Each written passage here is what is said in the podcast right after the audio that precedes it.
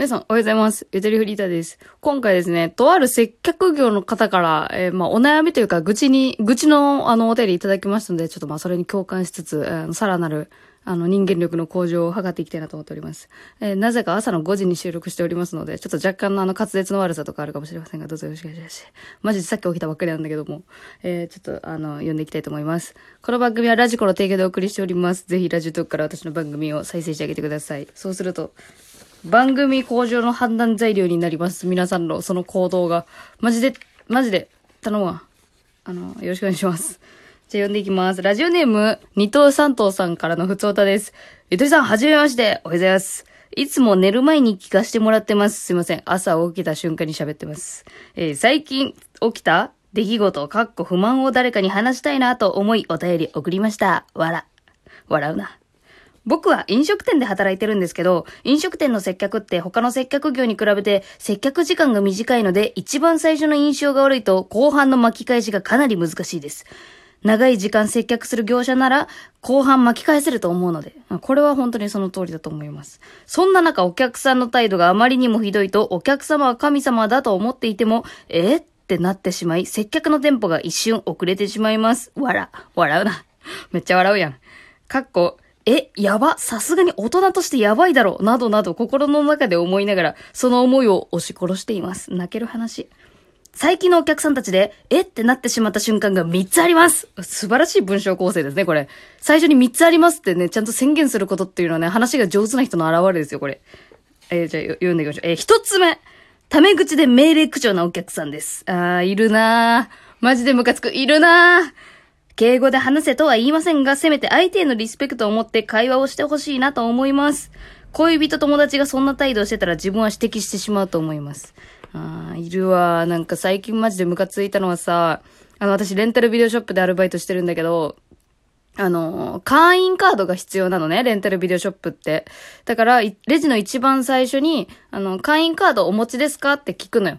これは、あの、カード出してくださいねっていう意味でもあるんですよ、これ。ニアイコールね。そう。まあ、お客さんが、が、そのカードを出すことを忘れ、すっかり忘れちゃった、久しぶりに来たからっていう人もいるし、あの、なんていうの？あの、あ、いつものやつねって思う人もいるし、どっちの人にも対応できるのが、えー、会員カードお持ちですか？っていうフレーズになるのよ。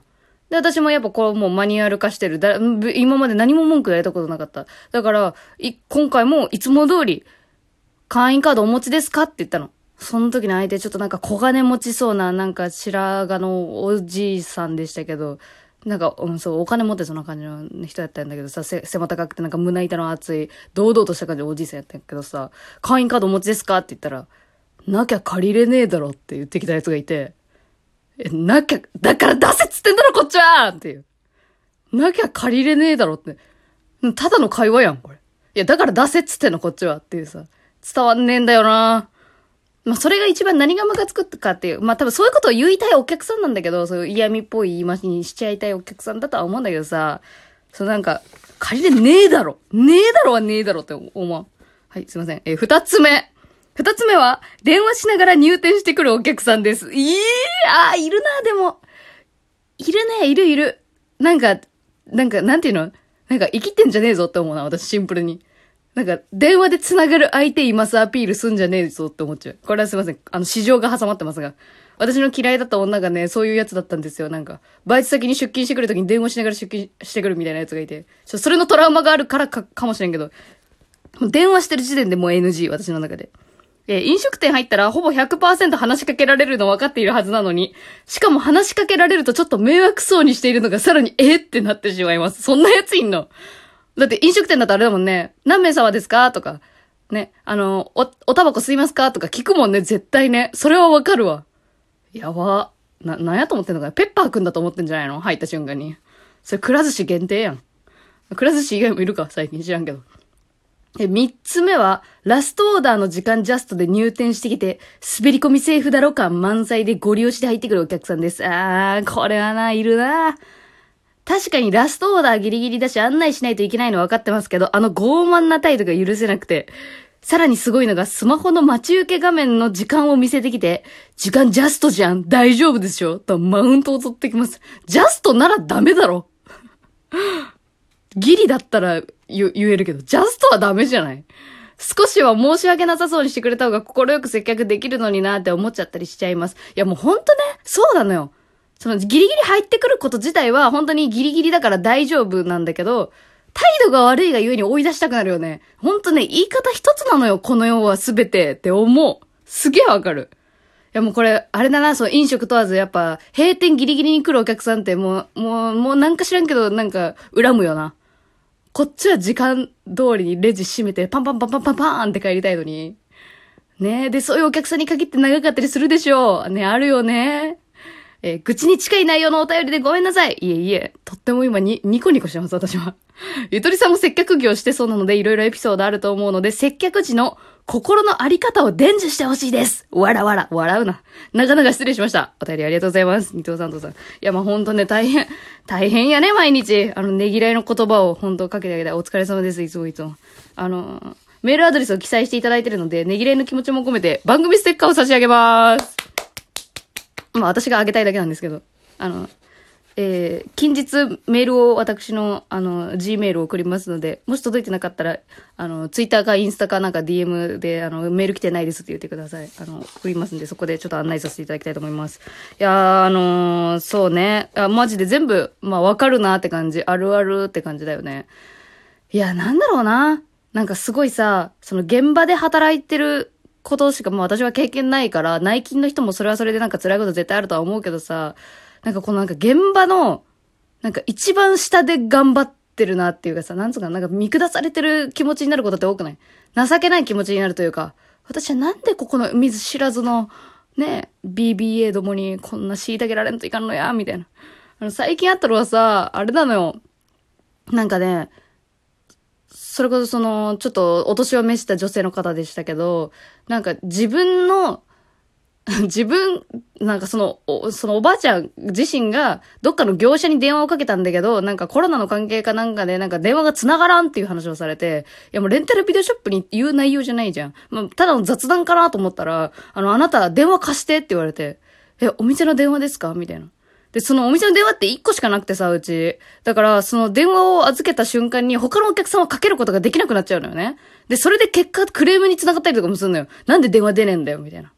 だから、お客さんに電話を貸すなんて、お金かかるしね。しかも電話代とかさ、あるからさ、あの、その何かない限り、しかもそのお店の内容じゃなくて、そのおばあちゃんの市場だから、その、私事で電話貸してって言われて、で、こっちも戸惑うじゃん。で、私はちょっとまあ、フリーダー歴7年目なんで、ちょっと、あの、なんていうの、あの、培ってきた能力として、あの、これはもうそういうずうずしいお客さんには割と明らかに、あの、迷惑ですよっていう顔するのよ。え、あ、ええー、あー、ちょっと、ちょっと、あー、みたいな顔すんのよ、ちゃんと。ってやって察してくれって思う。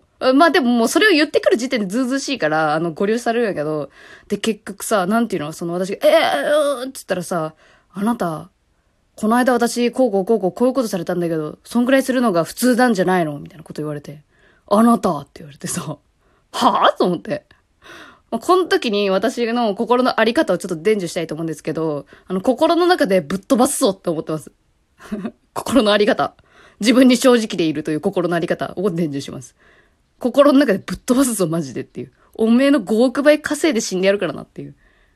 ふうに、あの、マジで、あの、これは褒められた行為ではないですけど、心の中でマジでバリ増言してる。私マジで本当に絶対に誰にも100%聞こえない場所にいたら舌打ちしてるからね。そういう嫌なことあったら。ほんまって、一人で言ってるから。で、これの、そうそう、言い訳をさせてほしい。これを私は、あの、西堀理論と解いている。西堀理論、西堀圭さんです。あの、テニスプレイヤーの。これね、ちょっとね、その元ネタになるな、あの、インタビュー記事があるんで、それよかったら読んでほしいんですけど、そこの中でね、西堀圭さんが語られているのよ。このプロテニスプレイヤーが、その自分の思い通りにいかないプレイをしてしまった時に、ラケットを破壊してしまうんですけど、それはなぜなのかっていうようなことに迫ったね、あの記事なんですよね。で、それの内容によれば、もちろん、ラケット破壊は褒められた行為ではないし、お客さんからのブーイングもある。確かに本当に私もそう思う。あんま良くないんじゃないかなって思う。でもそれでもやってしまうことをやめられないのはなぜかっていうと、その破壊をした後、集中力めちゃめちゃ上がるんだって。その次の試合に引きずらない、その怒りを。だからその場です。全部発散しちゃう。これが西堀理論。まあ、西堀圭さんが毎回そうしてるかどうか。てか、まあ、ラカ、ラケット破壊多分そんなにたくさんしてないと思うけど、西堀理論と解いてる。だから私はもう嫌なお客さんいたらもうその場で全部発散する。ぶっ飛ばすぞっつって。ね。言葉の破壊ですよね。心の中で。まあでももちろん確かに本当に良くないと思うよ。ラケット破壊が褒められない行為なように、バリ造語も褒められた行為ではない。だから本当に私のように開けっぴろげに言う必要はマジで全くないんだけど、その他の人に対してね、私はこうしてるで、とかね、絶対言わん方がいいよ。私はインターネットだから言ってるだけであって。で、まあ、そうよ。西堀理論でやれば、まあ本当家帰って思い出すこともあんまりないんで、まあ今喋りながら思い出しちゃいましたけど、まあそれは別にもうネタになってるんで全然いいかなっていう。